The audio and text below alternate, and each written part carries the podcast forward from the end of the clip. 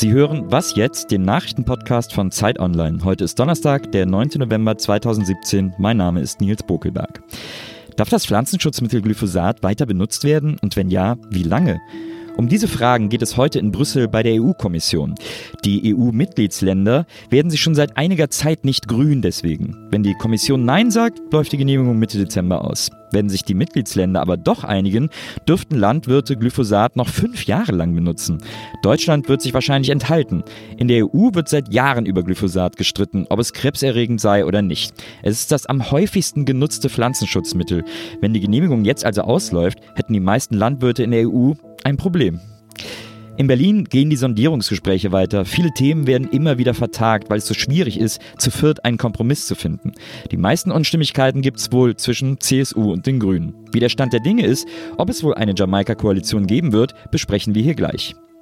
Heute ist der 9. November. In Deutschland finden überall Gedenkveranstaltungen statt. Einmal wird an die Pogromnacht vor 79 Jahren erinnert. Sie markierte 1938 den Übergang von der Diskriminierung der deutschen Juden zur systematischen Verfolgung und Ermordung. Außerdem ist vor 28 Jahren am 9. November die Mauer gefallen. Der Redaktionsschluss für diesen Podcast war 5 Uhr. Mein Name ist Nils Bokeberg und ich bin diese Woche Ihr Gastmoderator. Das Abräumen von Schwachsinnsterminen ist noch kein Kompromiss, hat Verkehrsminister Dobrindt von der CSU gesagt. Und zwar über Forderungen der Grünen. Das klingt so mittelharmonisch. Niemand hat erwartet, dass es leicht wird, die Sondierungsgespräche für eine Jamaika-Koalition. Wenn vier Parteien an einem Tisch sitzen, dann ist klar, dass viel diskutiert wird. Über das Klima, die Migrationspolitik, Mobilität, Landwirtschaft, Steuern, eigentlich über alles. Wir wollen ein kleines Zwischenfazit ziehen und schauen, wie es so läuft. Deswegen sprechen wir mit Katharina Katharina Schuler. Sie ist Redakteurin bei Zeit Online. Ihr Schwerpunkt ist Innenpolitik. Hallo. Hallo. Dass die CSU und die Grünen die meisten Uneinigkeiten haben, war ja eigentlich schon vorher klar, oder? Ja, so ganz klar ist das nicht. Also es stimmt bei der Flüchtlingspolitik. Da hat die CSU ja auch zuletzt mehrfach betont, dass sie den mit der CDU gefundenen Kompromiss zur Obergrenze und zum Familiennachzug nicht weiter verwässern will. Für die Grünen dagegen ist das eben auch ein wichtiges Thema. Da geht es auch für sie um ihre Identität. Ähm, dass sie die Aussetzung des Familiennachzugs einfach so hinnehmen werden, ist kaum zu erwarten. Ähm, aber ähm, wie man von Teilnehmern hört, gibt es gerade auch zwischen CSU und Grünen durchaus auch Berührungspunkte, etwa bei sozialen Fragen. Da sind sie gar nicht so weit auseinander. Bei der Klimapolitik dagegen wiederum ist auch die CSU gegen ein klares Ausstiegsdatum äh, für Verbrennungsmotoren. Da sind die Gegensätze wieder größer. Aber da kann man eigentlich sagen, ist die Auseinandersetzung zwischen Grünen und FDP mindestens genauso hart. Und auch in der CDU sitzen ja viele, äh, die zum Beispiel Beispiel keinen schnellen Kohleausstieg wollen, einfach weil sie aus Bundesländern kommen, wo das besonders viele Arbeitsplätze kosten würde. Also so ganz klar nur eine Konfrontation CSU-Grüne, das würde ich gar nicht so sehen. Okay, und äh, in welchen Bereichen gibt es denn jetzt schon valide Kompromisse, auf die sich irgendwie alle einigen konnten? Echte Kompromisse gibt es eigentlich noch keine, weil die Papiere, die man bisher verabschiedet hat, ja sehr vage sind. Da hat man sich teilweise nur auf Allgemeinplätze verständigt, etwa sich zur äh, Schuldenbremse im Grundgesetz bekannt oder ähnliches. Es gibt aber doch seit einigen Tagen Kompromisssignale. Die Grüne haben, Grünen haben Zugeständnisse beim Ausstieg aus den Verbrennungsmotoren und bei der Kohle angedeutet und wollen jetzt keine fixen Termine mehr etwa. Die FDP wiederum ist abgerückt von ihrer Forderung nach einer großen Steuerreform mit einem Entlastungsvolumen bis zu 40 Milliarden Euro. Sie will jetzt nur noch den Solidaritätszuschlag abbauen.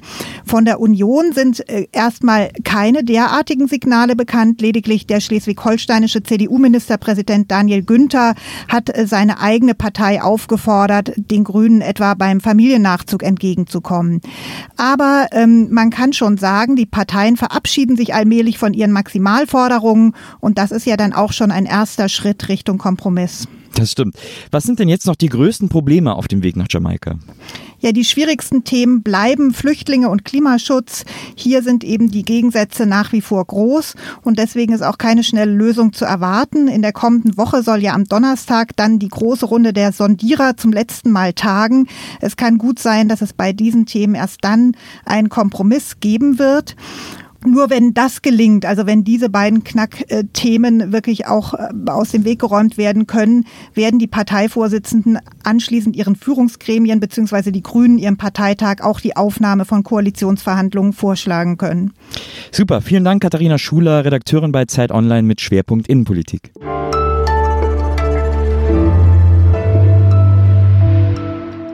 Und sonst so? Morgen erscheint die Neuauflage von Metallicas legendärem Master of Puppets Album. Die Platte erschien im März 1986 zum ersten Mal und die jetzige Jubiläumsedition ist übertrieben vollgepackt. Einerseits muss man vermutlich wirklich Hardcore-Fan sein, um den zehn CDs und der einen Kassette, die den drei Vinylplatten beiliegen, wirklich etwas abzugewinnen. Aber ein paar Buttons und ein schönes Buch über die Entstehung des Albums liegen auch bei und ganz ehrlich, bei einem der besten Metal-Alben aller Zeiten darf man auch noch ruhig mal ein bisschen übertreiben. Nur nicht zur Gewohnheit werden lassen.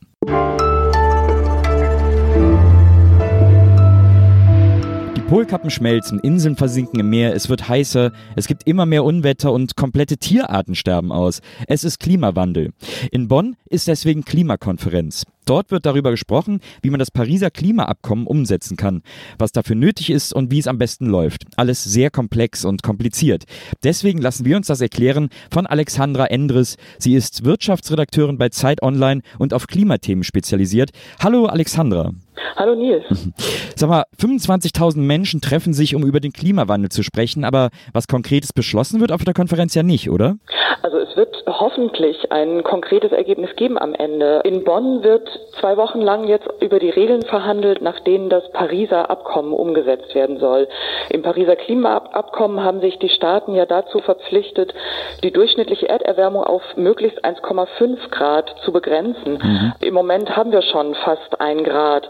Das heißt, wir müssen eigentlich so schnell wie möglich reagieren, um überhaupt noch eine Chance zu haben, dieses Ziel, das in Paris beschlossen wurde, zu erreichen. Ähm, in Bonn wird es jetzt dazu darum gehen, zu schauen, wie man die nationalen Klimaziele, die sollen ja in Zukunft immer ehrgeiziger formuliert werden, um eben diese in Paris beschlossenen Ziele noch erreichen zu können, wie man die überhaupt messen und miteinander vergleichen kann. Das heißt, es wird so eine Art Regelbuch festgelegt werden müssen. Verstehe.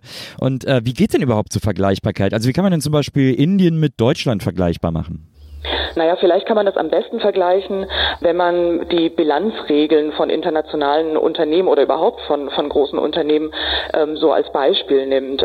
Es gibt ja für die Buchführung einer Firma, für die Bilanz, gibt es ja bestimmte Regeln, nach denen man ähm, Ausgaben, Einnahmen, Umsätze verbucht und am Ende dann eben den Gewinn berechnet. Und das muss natürlich zwischen einzelnen Unternehmen vergleichbar sein. Und genau so wird man dann eben in Bonn ähm, und auf der nächsten Klimakonferenz, die in Polen dann stattfinden wird, versuchen, sich auf einheitliche Regeln zu einigen, nach denen Emissionen gemessen werden, entweder zum Beispiel aus Kohlekraftwerken oder aus Autos oder aus der ähm, Abholzung von Wald oder eben umgekehrt kann man dann genau nach diesen Regeln auch messen, wie viele Emissionen eingespart werden. Und die Idee ist, wenn alle sich an die gleichen Regeln halten, dann kann man am Ende eben auch sehen, wer wie viel tut. Verstehe. Und äh, was passiert jetzt in den nächsten Tagen noch da in Bonn? Erstmal werden die, die Delegierten der einzelnen Staaten sich zusammensetzen und über diese Regeln verhandeln, wie gesagt. Wie weit sie davon, wie weit sie kommen, wird ähm, sich in den nächsten Tagen zeigen.